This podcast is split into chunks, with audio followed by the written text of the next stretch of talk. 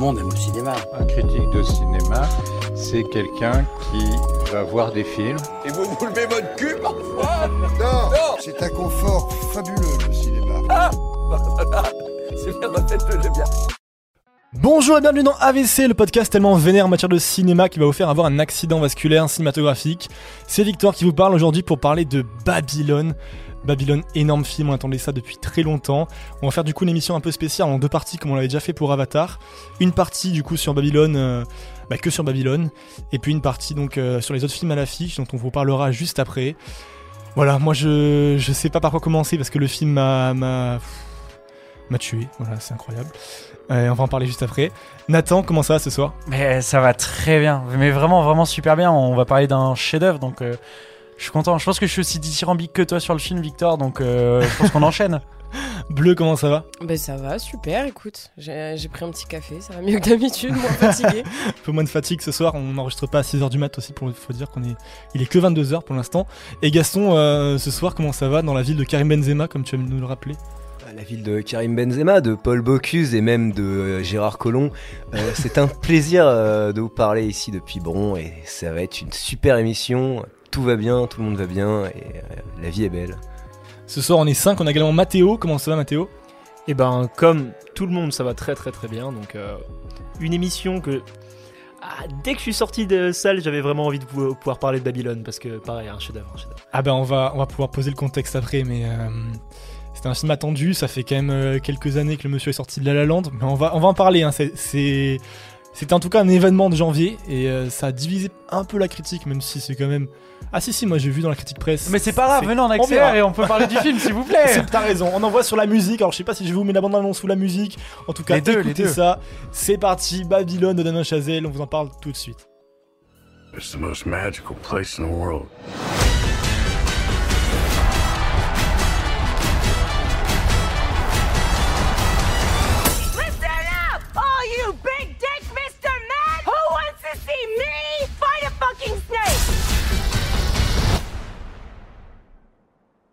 Fuck yeah Et c'est l'heure du synopsis de Babylone de Damien Chazelle avec les magnifiques Brad Pitt, Margot Robbie et Diego Calva. Euh, donc euh, dans l'Hollywood des années 20, euh, Manny, euh, un jeune Mexicain euh, qui partage son prénom avec le Manny de Scarface, mais ça n'a rien à voir. Euh, Y'a pas Mani dans Madagascar aussi? Probablement. si, si, si. Beaucoup de Manny dans le cinéma euh, américain. L'âge de glace aussi. Ah c'est- Enchaînons Gaston, Donc Babylone. Manny, euh, Manny euh, intègre euh, l'Hollywood des années 20, cet Hollywood grandiose euh, où on tourne encore des films sur des collines poussiéreuses et où les studios de cinéma ressemblent plus à une fête foraine qu'à quelque chose d'à peu près organisé. Il va rencontrer deux personnages brillants, scintillants, des sortes d'étoiles filantes. Euh, la star du muet Jack Conrad, euh, déjà sur le déclin, et la jeune Nelly Laroy, donc jouée par Margot Robbie, une espèce de starlette euh, qui a percé juste avant l'arrivée du parlant et qui va devoir s'adapter, de gré ou de force, à cette nouvelle technologie.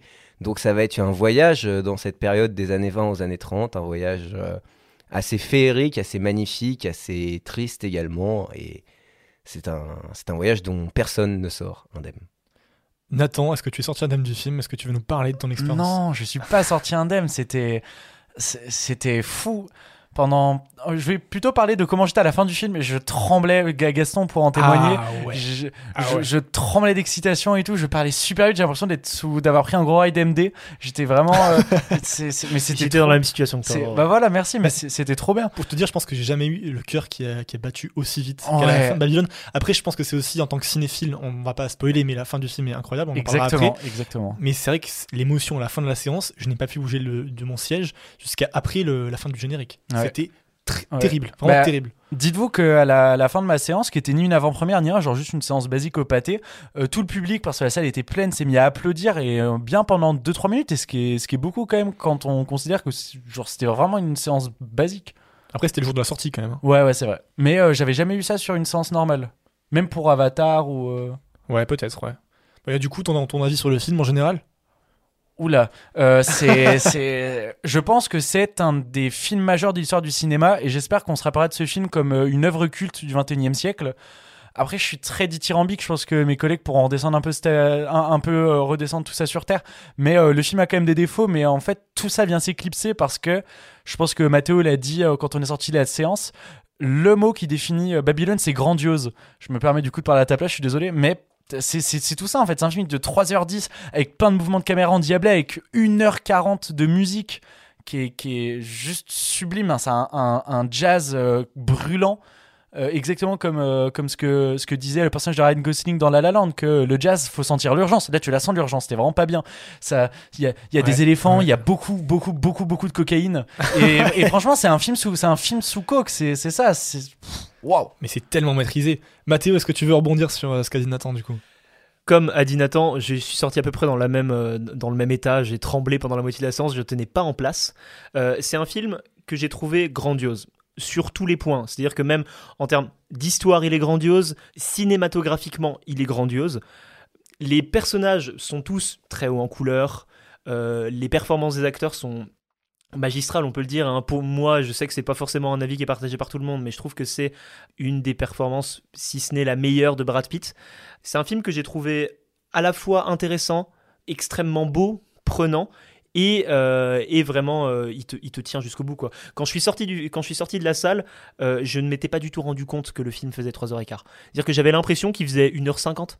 Je suis, sor- je suis sorti de la salle, j'ai regardé l'heure et j'ai fait Ah, mais en fait, il durait, il durait autant de Ouais, temps. c'est hein. ça, c'est tellement rythmé, c'est tellement dynamique, euh, c'est hallucinant. et- et même en termes d'ingéniosité de, de réalisation, le film invente des choses. On, on dirait que Invente?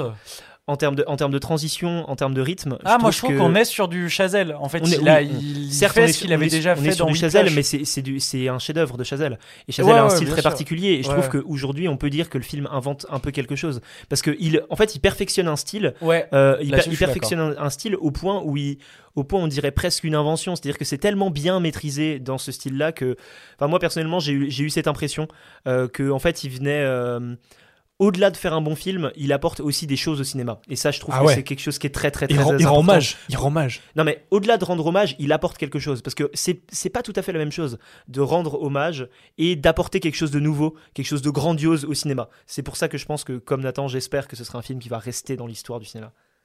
Moi, je pense qu'il faut euh, parler de ce titre déjà, Babylone. Euh, Babylone, ça fait référence à quoi? Ça fait référence à la ville de Babylone, donc euh, qui est une ville antique, qui était une ville euh, grouillante, un peu euh, considérée comme le lieu de la perdition à l'antique. hein. on en parle dans la Bible évidemment, Nabucodonosor, tout ce genre de personnages.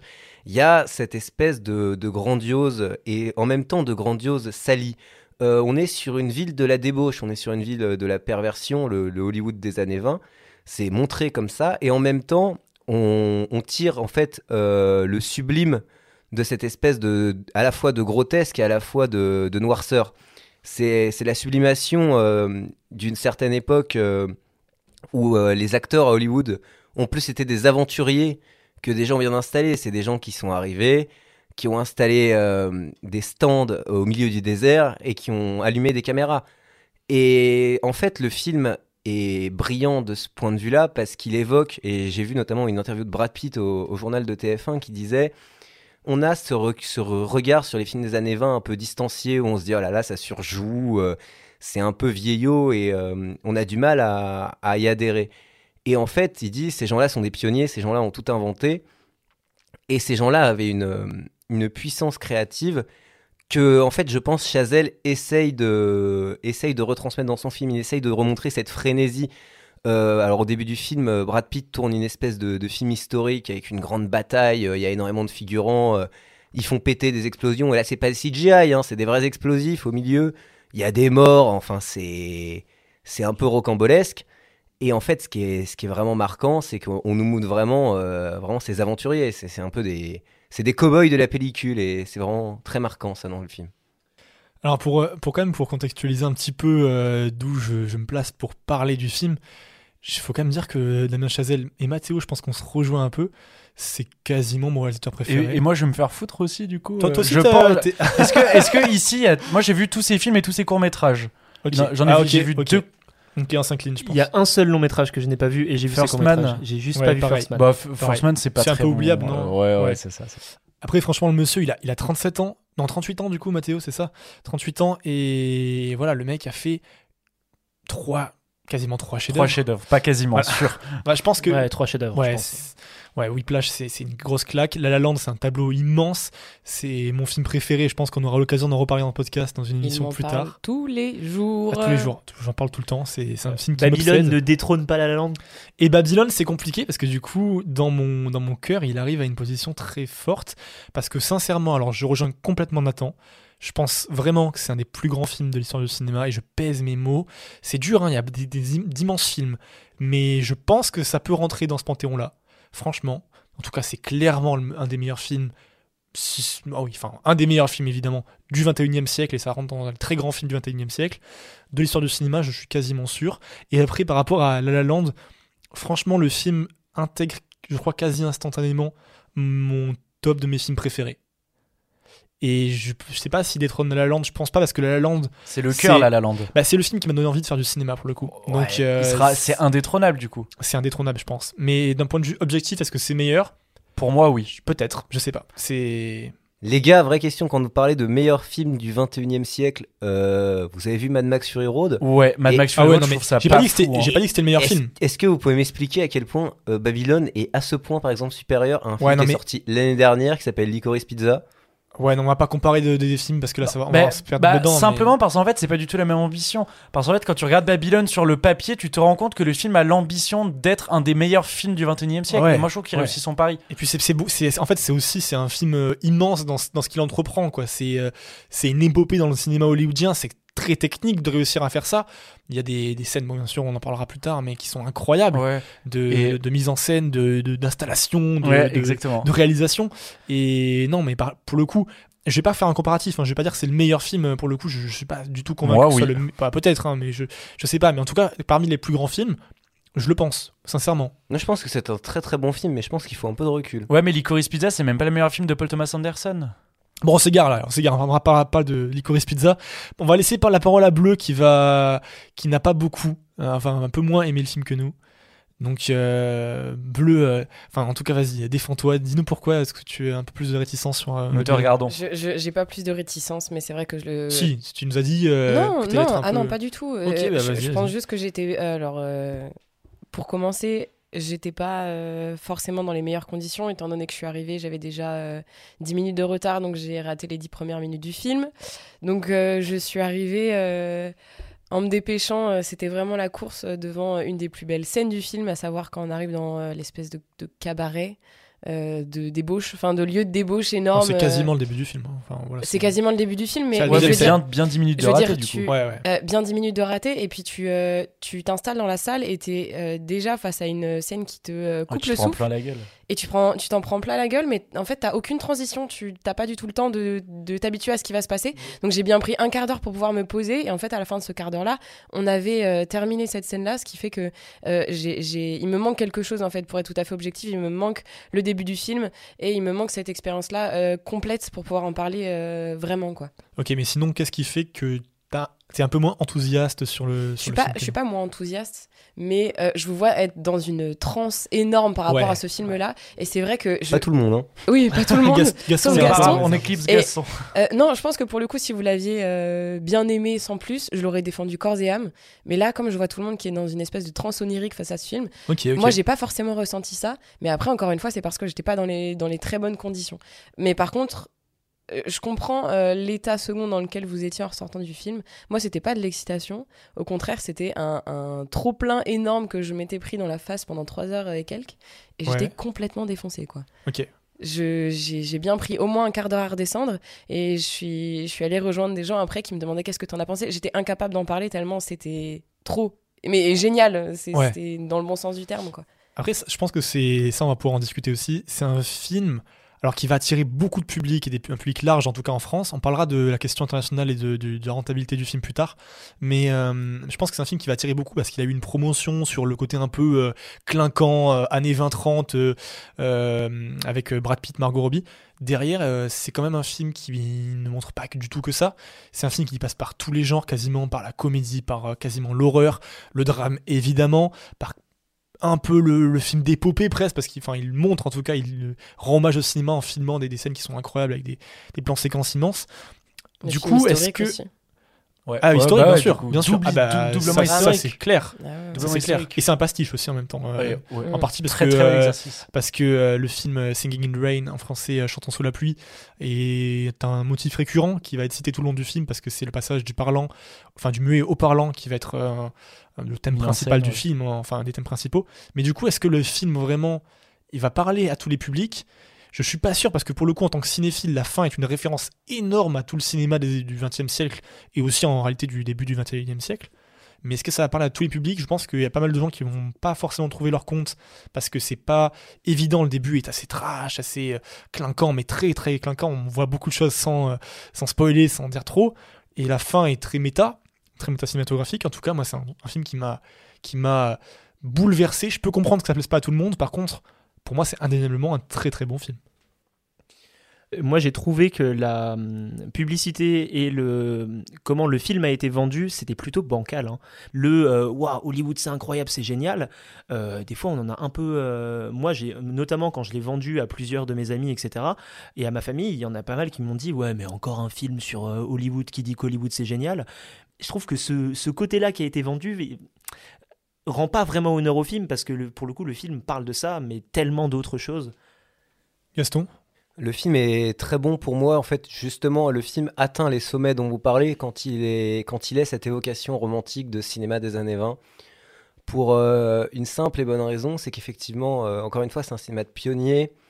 Euh, c'est un cinéma qui a durablement marqué. Il faut quand même savoir que, par exemple, le premier Ben-Hur, Ben-Hur qui est un classique euh, du cinéma dans sa version de 1959, Qui est cité dans le film, non? Oui, Ouais. qui est cité nommément, le premier Ben-Hur date de cette époque-là. Il y a énormément de grands réalisateurs qui ont même poursuivi leur carrière très tard, hein, à l'image de... Alors, c'est pas un réalisateur qu'on va citer, parce que c'est pas quelqu'un dont on voit les films encore, faut, faut être tout à fait honnête, mais un Cécile B2000, qui, est quand même très, qui a quand même été très connu, qui a été un grand réalisateur, a commencé dans les années 20.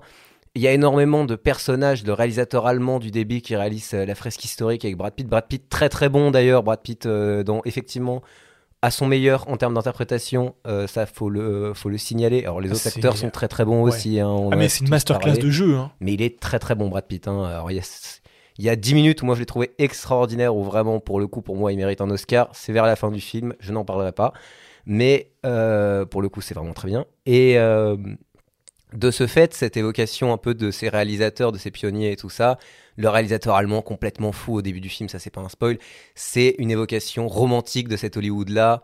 Jack Conrad, c'est cette espèce de personnage à mi-chemin entre toutes ces icônes du muet qui justement ont, un peu décliné euh, et qui étaient un peu bigger than life avec leurs addictions à l'alcool, leurs addictions à tout, leurs multiples mariages. C'est des très belles évocations et le film est très très bon quand il touche à cette évocation-là euh, de ce romantisme hollywoodien des années 20. Puis pour revenir à ce que tu disais tout à l'heure, euh, Victor, sur. euh, T'arrivais pas trop à savoir si le film était accessible ou pas. Moi, justement, je me suis dit, mais enfin, je vais pouvoir conseiller un film au premier Ah Sgigos non, que j'ai dans. Il euh, est, il est accessible. Ok. Est-ce que ça va. Est-ce que les Ah gens vont en ouais. sortir en, en- en adorant le film ou 3h10 Ah je non, sais mais pas justement, moi je me suis dit, je peux enfin un film que je peux conseiller, un, Ouais, un- un ouais, film ouais, génial ouais. que je peux conseiller à n'importe quel Sgigos que j'ai sur Instagram. Et, et parce qu'en fait, c'est un. Salut les Gigos. On, on vous salue quand même, si je pense, Ici, je c'est pense même pas que vous écoutez ça. Super. Mais, euh, mais ce qui est fou, c'est que on, est un, on a un énorme condensé de spectacles. Parce qu'en fait, on a un film de 3h12, je crois exactement, Ouais. où la tension ne descend qu'à quatre moments dans le film. C'est-à-dire qu'on a quatre scènes où il n'y a pas de tension. Après, c'est quasiment que des scènes où ça crie, ça gueule, ça court partout, ça sniffe de la coke à tout va. Il y a des culs qui bougent dans tous les sens. Et, et, et en plus, vu que Chazelle est un maître, mais un maître avec un, un- un- toutes les lettres en majuscules, euh, même l'accent circonflexe, qui gère super bien les travelling et les plans séquences. Ah et ouais. il, a, il a une manière de bouger sa caméra, notamment d'alterner entre les, entre les musiciens et tout. Et c'est et c'est fou. Et du coup, ce dynamisme-là, moi, je pense qu'il peut attirer tout le monde et faire passer ces trois heures comme trois heures de, f- de, de pur plaisir. On voyait pas Mathéo trépine derrière le micro parce que je pense qu'il est en, en transe derrière les. les... Ah mais en fait ça, ça me, fait, ça me fait repenser à des plans. euh, Ouais, Moi il y a un ouais, plan ouais. que, que je trouve légendaire. Je pense que vous allez voir, vous allez comprendre. C'est le zoom dans la trompette. Ah mais c'est un plan C'est euh, typique très euh, iconique de. Chazelle, ouais. Ouais, ouais, Chazelle le oui, mais celui-là, Land, oui, non mais celui-là aussi. est vraiment extrêmement bien réussi. Il est Ouais, extrêmement lourd de sens. euh, il marche trop trop bien. Ah, moi je l'ai vu en me disant vraiment euh, le sourire en mode ah, Damien, tu fais plaisir. Toujours ton plan un peu, euh, un, Un peu peu systématique, Damien, ouais. un peu voilà. Bleu, tu voulais rebondir. Euh, rebondir, oui, sur euh, ce que tu disais, Nathan, en parlant du nu. En fait, c'est une des premières fois où je vois que le nu qui est euh, tout le temps euh, associé à la débauche nécessairement, enfin plutôt la débauche euh, qui inclut le nu, je trouve que le parti pris est super intéressant parce que ici, Damien Chazelle, il montre des corps nus de manière super intelligente, super intéressante. On sent vraiment l'intérêt esthétique et narratif dans le sens où déjà, alors pour commencer, j'ai pas tant remarqué que ça Ouais, de male a- gaze, ce que je trouve extraordinaire. Puis il y a pas tant de corps non, nus. non, il y a pas. Quand est-ce qu'il y a des je- corps nus? Parce que c'est surtout Alors, des parle- corps d'hommes en fait qui sont, euh, Hum, qui sont nus. Surtout dans les scènes du début où on a énormément de femmes nues, Mais c'est Et- les femmes, femmes et hommes qui sont nus. femmes hein. et hommes qui sont nus déjà euh, pour commencer et euh, ils sont montrés purement et de manière très euh, brute. Et c'est ça que je trouve euh, très intéressant. On a des gros plans sur des seins des sexes. Et c'est ça n'a pas d'utilité euh, sexualisante. Évidemment un corps nu est sexualisé dans, dans ce type de scène là qui montre une débauche extrême. Mais c'est pas un film à vocation pornographique. Quelque chose de très intéressant aussi, on parlait du fait qu'effectivement les scènes de nu sont vraiment concentrées au début du film. C'est peut-être un choix de Chazelle, puisque Chazelle parle de la mutation entre les années Ouais, 20 et les années commence 30. Ouais, fort. c'est évident, c'est évident. Donc évidemment, c'est un, c'est un choix de Chazelle de dépeindre des années 20 libres et débridées et de dépeindre des années 30 qui sont beaucoup plus sages. D'ailleurs, le film se calme à ce moment-là. Le film se calme énormément au moment où on passe aux années 30, parce que les années 30, c'est ce cinéma à la papa, ce cinéma un peu patrimonial, qui a un peu perdu cette folie pour le coup. Après, pour, euh, pour rebondir par contre sur, euh, sur l'aspect technique aussi, on parle, enfin l'aspect technique, sur d'autres aspects que juste la réalisation de, de Chazelle, il faut quand même dire que m- monsieur Justin Hurwitz, qui est le compositeur, fait un travail immense, qui est du coup le compositeur attitré de, de, Chazelle. Et ils étaient ensemble à la voilà, fac quoi. Ils ont fait Harvard ensemble, rien que ça. Ouais, voilà, c'est ça. C'est pas la fac, c'est Harvard. Voilà, c'est ça. Ils ont fait Harvard.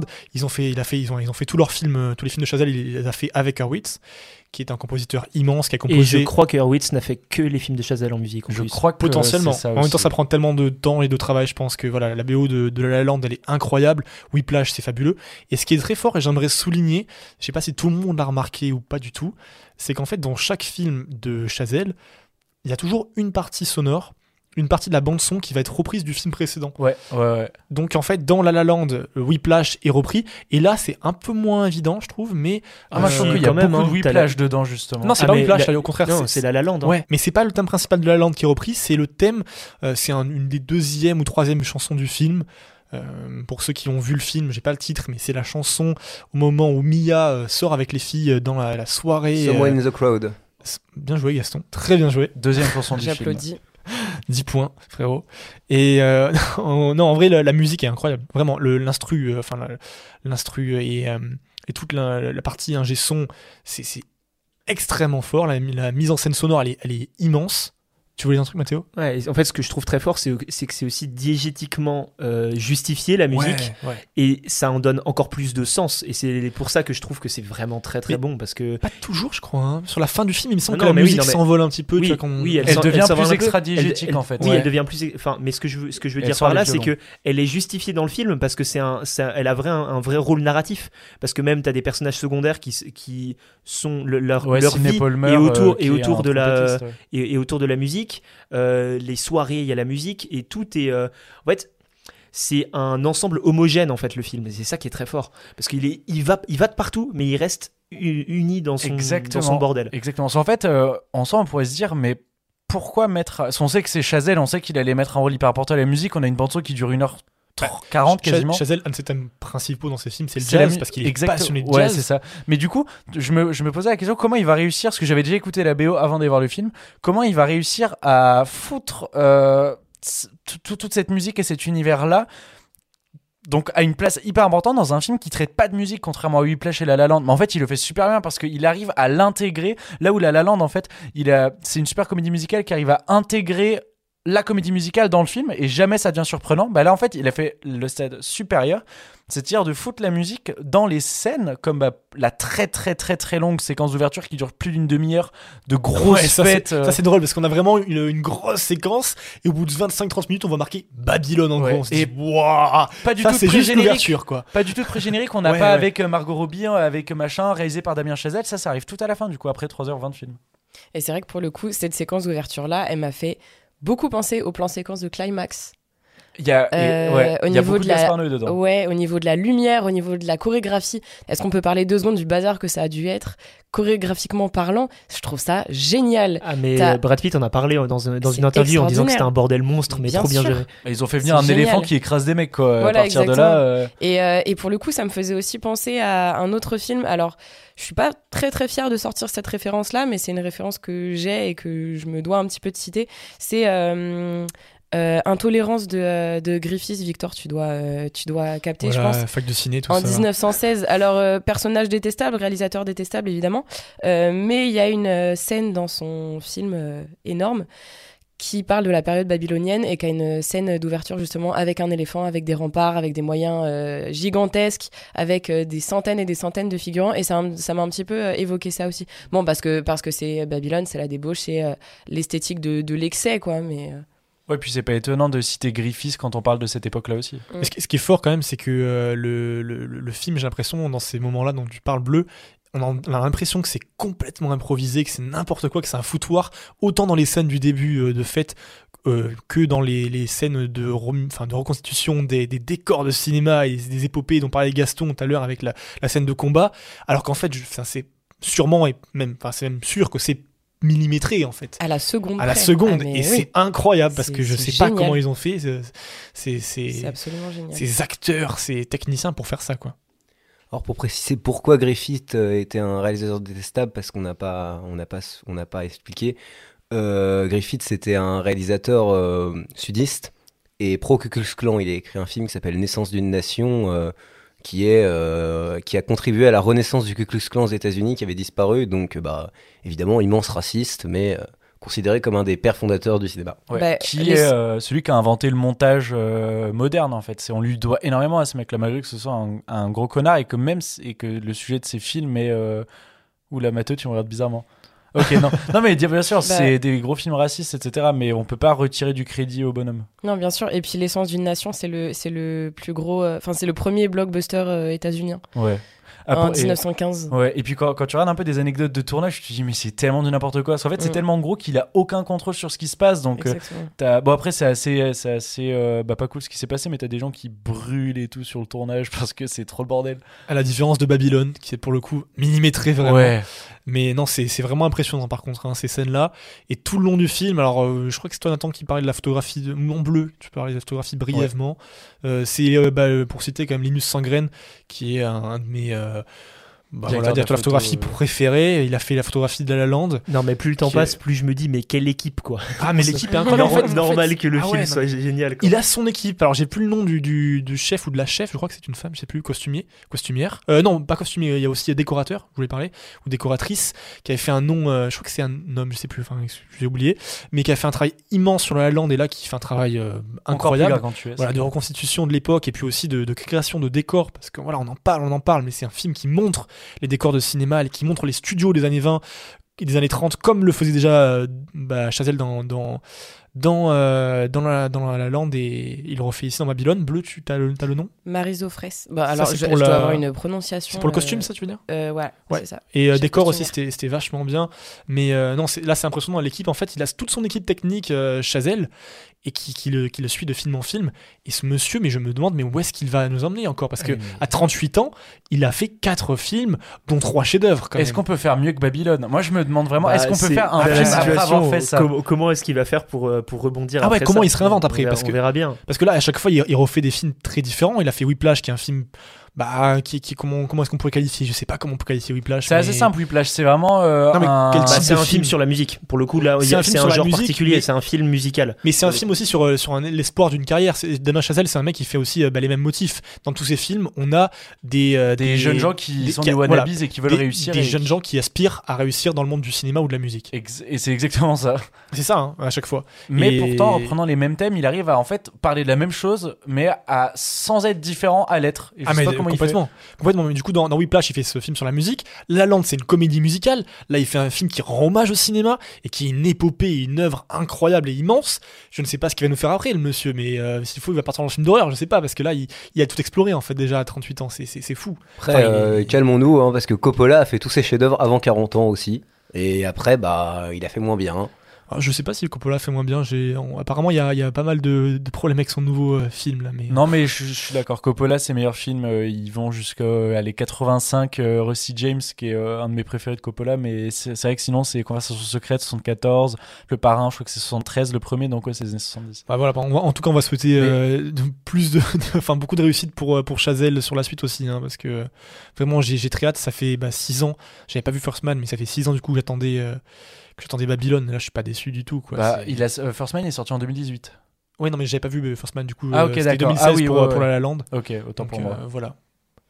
Ce qui est chouette aussi, tu parlais des costumes tout à l'heure, euh, Victor.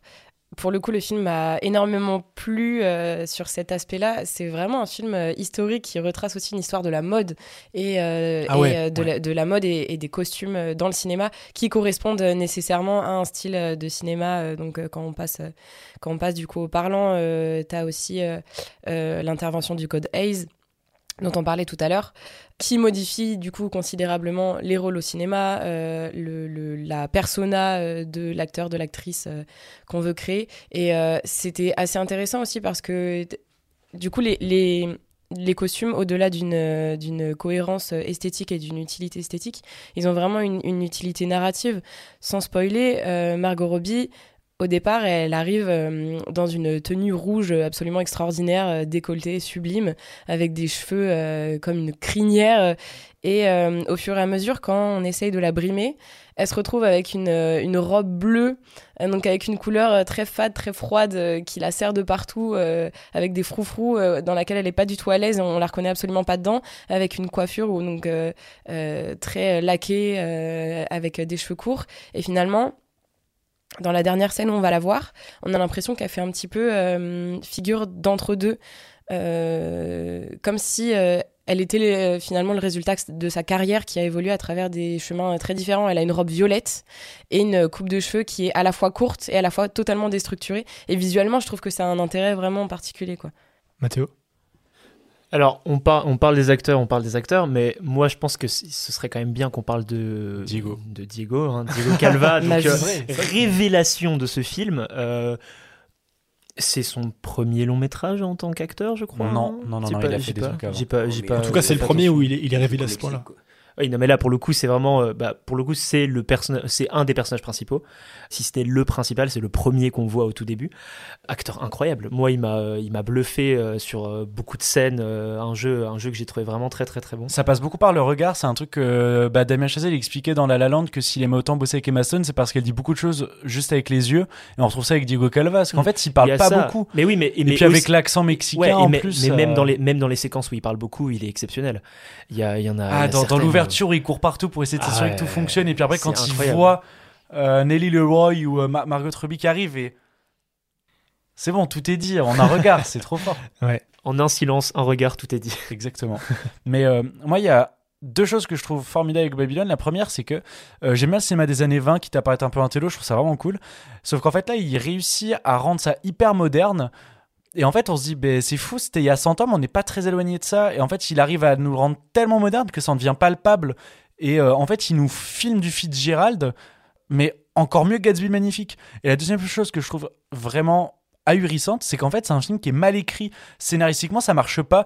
On a trois personnages principaux, mais c'est pas un film choral. Ah si, c'est un film choral. Ah Bah- non, c'est un film choral. Et il en parle justement, c'est- il y a six personnages principaux, et dont trois vraiment Sept. qui sont... euh, Non, c'est- c'est c'est- c'est pas vrai parce que c'est des personnages qui apparaissent à un film choral, c'est quand c'est des personnages qui nous sont présentés dès le début, qui suivent avec des intrigues entrechassées, donc qui, qui se bah, croisent. C'est un et- peu le cas en vrai. Bah même. pas vraiment parce que bah par exemple le destin de Brad Pitt frôle en fait évolue un petit peu pour pour euh, Brad Pitt, Margot Robbie et Diego Calva, je suis d'accord. Mais après par exemple le personnage, j'ai complètement oublié Palmer le nom- exactement Sidney Ouais. Palmer qui fait référence à Sidney Poitier, euh, le premier grand acteur noir, le, notamment le premier acteur qui a reçu un Oscar, le premier acteur noir qui a reçu un Oscar.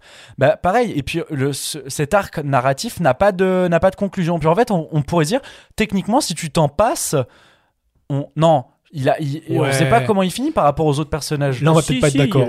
moi, je, moi, je suis pas d'accord avec toi parce que je trouve que c'est un, c'est un, c'est un film choral parce qu'en fait, euh, c'est un personnage. C'est quand même un film de 3 heures et quart où on n'a pas forcément l'impression que c'est. euh, mais pour moi, c'est un personnage secondaire. C'est un personnage secondaire très important. Ce mais c'est je un personnage je secondaire quand même. Donc je pense je que c'est quand même un film choral entre parce les trois personnages principaux. Ouais, il y en a trois principaux et après t'as les personnages secondaires. Ouais, mais film choral, film choral, il y a plus que trois ouais. personnages principaux, c'est ça le truc. Oui, Sinon, c'est oui, pas non, des films peut-être, peut-être. Mais, euh, mais là, je trouve, je trouve que le film, euh, je trouve qu'en fait, c'est scénaristiquement, je, trouve- je le trouve qu'il il se tient très Ah, bien parce que non, mais parce que même, je trouve que même les histoires, les histoires de chacun en, dit, en disent beaucoup sur les histoires des autres. Entre Bah ouais, le parcours, ouais, de, le parcours de, Ma- de Margot Robbie en dit beaucoup sur le parcours, euh, sur le parcours de, euh, mais- de Brad Pitt. Bah, c'est aussi un récit enchâssé, quoi. Oui, c'est c'est ça. ça, mais c'est pas du scénario. euh. Parce, par exemple, regarde, le... bah, parce que du coup, je... j'essaie d'étudier tous les scénarios des films que je regarde. En fait, si tu regardes, le premier objectif, ou euh, euh, pas ne dramatique, mais vraiment objectif, ou quelque chose qui va vraiment euh, être une barrière pour les personnages, il arrive hyper tardivement. En fait, dans le film, quasiment la première heure du film, il y a rien qui vient freiner les personnages. C'est une constante progression.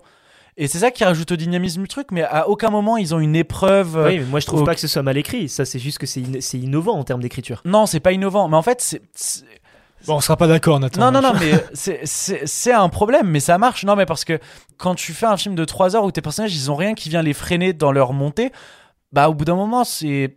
Ça va trop dans le même sens. Mais là, en fait, c'est tellement déjanté tout le temps, ça va tellement vite que, que on, on excuse tout ça. Puis euh, même, moi, je trouve qu'en fait, c'est un. Moi, je trouve que c'est un film qui a en soi presque pas mal de défauts, mais, ça, mais son côté grandiose vient tout éclipser. Bleu. Je trouve qu'on n'a pas assez parlé de euh, Lady Feizu, qui est, On pas euh, parlé du tout, en fait. qui est jouée, mais- voilà, c'est ça, de, euh, qui est jouée par euh, Lee Jun Lee.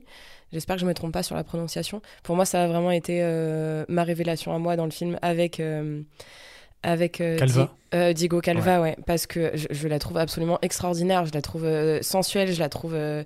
je la trouve très charismatique. Je trouve qu'elle a du charme. C'est extraordinaire et que justement, elle me fait un petit peu penser à une sorte d'alter ego de Margot Robbie dans le sens où toutes les deux, elles ont des rôles très sulfureux. Elles font partie du même milieu qui est complètement euh, euh, régi par la décadence. Mais pour le coup, Lady Feizu, elle est respectée par les hommes. Elle est jamais hyper sexualisée. Elle est, elle est toujours, elle- justement, elle est un petit peu masculine. Elle est un petit peu, euh, comment dire, elle porte jamais décolleté. Elle est, elle est jamais, elle a, elle a pas du tout ce rôle-là de femme très sensuelle. Et pourtant, sa sensualité, elle la trouve dans autre chose. Physiquement, elle a énormément de charme. Mais c'est pas du tout la même sensualité que ce qu'on peut attribuer à des personnages comme Margot Robbie, par exemple. Ouais, je vois. je vois. Pour, euh, pour conclure sur, euh, sur le film, on a parlé beaucoup de les questions esthétiques, des questions d'appréciation. J'aimerais quand même qu'on parle un petit peu aussi d'un point de vue euh, économique de, bah, du film, en fait, de ce qui va se passer derrière, parce que on, a, on le sait aujourd'hui, les, les films, alors là, on est sur du 80-90 millions de dollars de budget pour euh, Babylone. C'est énorme. Bah, la La Land à, côté, c'était 30 millions, je crois. Donc c'était euh, trois fois moins. Et on a des scores qui sont catastrophiques aux États-Unis. On est sur du 14 millions de recettes pour l'instant, sur 90 millions d'investis. Donc c'est euh, compliqué. Où est-ce qu'on en est euh, par rapport à ça? Nathan, tu disais que tu pensais qu'il avait peut-être fait le film aussi en se disant que c'était pas forcément un- qu'il allait pas forcément faire un succès économique. Je Qu'est-ce sais pas, que en- en ça fait, va avoir comme impact aussi sur sa carrière plus tard quoi Ah, en tant que film culte que j'aimerais qu'il soit, il y a quand même bah, par exemple Fight Club qui est considéré, qui est beaucoup réapproprié maintenant par, euh, par Instagram et, et tout autre réseau social. Mais en fait, Fight Club est un film qui a beaucoup, qui a flop en fait vraiment à sa sortie pour le coup vraiment énorme. mais pas le flop même quand budget, il est quoi. sorti. Qui était un carton en DVD aussi. hein, Exactement. aussi, en plus. Et du coup, et, et, et moi, ça m'étonnerait pas qu'il s'attendait peut-être à ce que le film marche pas forcément. Parce que, et d'un autre côté, ça colle tellement avec le film de Oui. dire qu'il marche pas. Ouais, bah, finalement, c'est le film, euh, l'échec du film, euh, ça peut être une métaphore euh, du film lui-même, hein, puisque le film parle de la fin du muet. Donc peut-être que Babylone, même si tout le monde autour de la table aime beaucoup le film, c'est peut-être le dernier film de sa de sa génération. Peut-être qu'il passe le relais finalement à d'autres films qui marchent mieux, pas. avec C'est- euh, compliqué. avec des grands extraterrestres bleus et, Ah, je- et des solides gaillards en armure euh, de super-héros. Ouais, voilà. Moi, j'aime, moi, j'aime bien l'idée, honnêtement. Je trouve, je trouve Mais ça c'est- beau. C'est plutôt pertinent et c'est. J'ai l'impression que c'est aussi un petit peu le rôle que le film se donne avec à la fin ce dont on parlait tout à l'heure, euh, Nathan, Euh, l'espèce de compte rendu du cinéma euh, que le film fait. euh, ouais. Du coup, des années 1900-1910 jusqu'aujourd'hui. Et donc, à la fin du compte rendu, il, montre aussi des images d'Avatar, ce qu'on a trouvé un petit peu dommage dans le sens où euh, ça parle d'une époque euh, qui vient bien, bien après la fin du film qui s'arrête au niveau euh, des années 50 euh, et qui est peut-être un petit peu trop moderne, du coup, qui, qui, euh, qui Ah ouais, mais je pêche suis par pas rapport. là. Mais je, Ouais, je- un je veux dire ouais. que ça pêche par rapport au- à la thématique du film euh, qui. Non, mais les films rendent hommage au cinéma en général. Ils rendent pas hommage qu'au cinéma des années 20-30. Ils rendent Ouais, hommage mais au cinéma. C'est trop anachronique. Ce que Ouais. j'ai plus senti, c'est bien, bien plus une, un hommage au cinéma des années 20 qu'au cinéma des, des Ouais, parce années que- 2000. Enfin, Mais non, mais il rend hommage au cinéma en, film- en Non, tant que- qu'art qui, qui, qui Mais- fige le moment et qui, mais qui le- permet à, Bien sûr, à mais là, allé de devenir trop immortel en fait. le, le film n'a rien à voir. Ça ne parle pas du tout de ça. Ah mais le film n'a rien à voir, mais c'est une Non, citation à la je- fin je juste pour, dis- euh, pour remercier euh, enfin, ce, ce cinéma-là. Là c'est l'anecdotique, hein, ce, qu'on, ce dont on parle sur Avatar. Mm. Oui, Mais, c'est rien euh, pour le coup. C'est Ouais, rien du tout, c'est juste une image euh, dans le générique de fin quasiment, on va dire. Ouais, Voilà, ouais, donc, c'est euh, vrai. Mais, Mais- juste, juste cet aspect-là de, de, de faire un compte-rendu euh, du, du cinéma euh, dans toute son histoire, je trouvais ça vraiment très intéressant pour le coup. Ah non, je trouve ça super intéressant, mais justement ça me, ça me Et que dérange ça, pas ça, du tout. ça étend un petit peu les problématiques qu'on peut, qu'on peut rencontrer dans les années 20 jusqu'aux années 50 à des problématiques actuelles. Mmh, Euh, le, déclin d'une carrière d'acteur, tout le monde connaît ça à n'importe quel âge. Bien quoi. sûr. Et justement, le fait que ce soit Brad Pitt avec sa carrière extraordinaire de plus de 30 ans euh, qui joue un personnage comme ça, c'était aussi intéressant parce qu'en soi, euh, ben, c'est un petit peu méta aussi. Ça, ça, ça fait référence à ce que Brad Pitt peut expérimenter. C'est vrai que Brad Pitt, euh, à part dans Once Upon a Time in Hollywood, de, dans, la dernière, euh, dans les dernières 5-10 années, Ad Astra quand même. Hein, euh, Ouais, mais je, je, je veux dire, c'est pas comme au début de sa carrière, euh, ou au milieu de sa carrière, vraiment euh, dans les années flamboyantes où il était absolument partout, on le voyait tout le temps. Enfin, je veux dire, c'est plus une icône, c'est plus une icône comme elle a été avant, c'est une vieille icône maintenant, Brad Pitt. Ouais, c'est vrai, c'est vrai.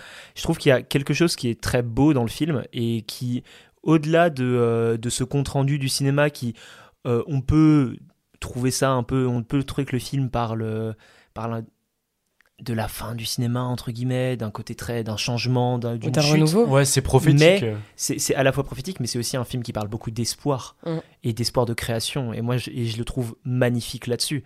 Il y a des moments de grâce de, euh, de Brad Pitt, qui, quand il parle du cinéma, tu vois le, tu vois l'acteur derrière le, derrière le personnage qui lui-même est un acteur.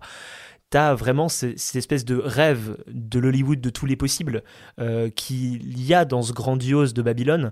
Euh, on nous montre un film qui parle de regardez à quel point c'est incroyable de, pouvoir faire du cinéma. Et c'est peut-être un plaisir de cinéphile aussi, mais devant ce film, on, euh, on a...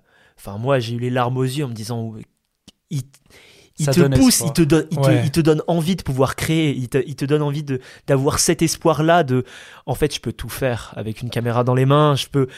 Je peux raconter la mort d'un personnage. Le moment, ce moment du début du film où Diego Calva parle de mais regardez, on peut mourir et en fait on n'est pas mort. C'est tellement Ouais, un espoir ouais. qui est magnifique et je trouve que c'est un film qui est empli d'espoir et qui nous crie de le renouveler au-delà du fait qu'il euh, sonne un peu le glas d'une certaine période du cinéma. Il nous dit regardez, maintenant ah, c'est à vous. Ouais, bah, sur ces beaux mots, on va, on va conclure l'émission euh, sur Babylone. Je pense que là, on, bah, on vous recommande vraiment d'aller le voir. C'est c'est un film qui nous a tous euh, particulièrement émus. On vous recommande pas, on vous ordonne d'aller le voir. Voilà, Mathéo, il aime bien ordonner euh, d'aller voir les films. C'est son côté Mais, communiste. Ouais, C'était euh, dictateur d'extrême gauche. c'est ça. Je le soutiens, Non, mais- je le soutiens. N'empêche que euh, on, on est rentré dans son appartement tout à l'heure pour faire le- l'enregistrement. Il a la bande, la bande originale du film en ouais, boucle. ouais. hein, voilà, c'est non non ça ça nous a tous euh, imprégnés. Bah Nathan et Mathéo vous avez dit même que vous en avez rêvé du film euh, après la- l'avoir vu. Moi j'ai qu'une hâte c'est d'aller le revoir. hein, je vais le voir la semaine prochaine. Je pense qu'il faut le revoir euh, 4, 5, 6, 10 fois pour pouvoir euh, capter un peu toutes les nuances et toutes les scènes incroyables du film parce qu'on a parlé d'une infime partie. On vous laissera vous faire votre propre opinion et aller découvrir ça parce que on va pas parler de toutes les scènes. Il y a trop de choses, il y a trop de choses riches. Puis du Et puis, potentiel euh, comique, euh, de l'ironie. bien euh, sûr. Le film m'a fait éclater de rire Ah et oui, pleurer bien dix sûr. Ouais. minutes après. Ouais. Ah mais le film Il y est a énormément hyper de sarcasme Sachant aussi. que je ne pleure jamais devant les films. Bon, allez, on arrête de continuer d'en parler, sinon ça va durer longtemps. Ah ouais non ça va on peut durer ça peut durer des heures et des heures parce que vraiment voilà allez le voir parce que en parler comme ça c'est c'est impossible de, de de tout retranscrire d'être sans la, exhaustif. ouais, sans l'avoir vu, c'est impossible. Donc euh, vraiment, allez voir le film. Venez nous dire ce que vous en avez pensé euh, sur Instagram dans les, dans les messages, en DM. Ça nous fait plaisir, on échange un peu avec vous. Et pour le coup, euh, ceux qui n'aiment pas le film, euh, on va se taper dessus parce que nous, on, on le défend ici. Et non, voilà, on, on a adoré Babylone. Et puis, euh, on va vous retrouver dans la deuxième partie de l'émission euh, juste après, qui sortira euh, bah, dans quelques heures ou quelques jours, je ne sais pas, pour reparler des, films, euh, d'autres films à l'affiche. On voulait faire cette partie un peu plus euh, longue sur Babylone parce qu'on pensait que le film le, méritait, euh, vu que c'était un grand film, un grand film de cette année et de ce mois de janvier, évidemment. Voilà, est-ce que quelqu'un veut rajouter un mot de la fin sur Babylone ou est-ce qu'on passe à la suite? Nathan. Ah, le cinéma est mort, vive le cinéma peut-être? Ouais, ben là on se demande si le cinéma est mort, tu vois. Quand on voit ça, on se dit, euh, putain, est-ce que finalement euh, ce qu'on Bah. ce qu'on redoutait dans les années 2020, euh, après le Covid et tout, est-ce que finalement on n'a pas le renouveau qui, qui est relancé? L'espoir, renaît. Ah ouais, mais là c'est incroyable. On a une dé- un début d'année 2022, on va en parler, fin 2023, pardon. On va en parler qui est, qui est assez fou. Donc voilà. Donc n'oubliez pas de nous suivre sur, euh, sur Instagram, on vous le dit à chaque fois. Donnez-nous euh, vos avis dans les, dans les messages, ça nous intéresse. Et puis surtout, surtout, euh, n'oubliez pas d'aller voir des films. Allez voir Babylone d'ailleurs. Pour ne pas avoir d'accident vasculaire cinématographique.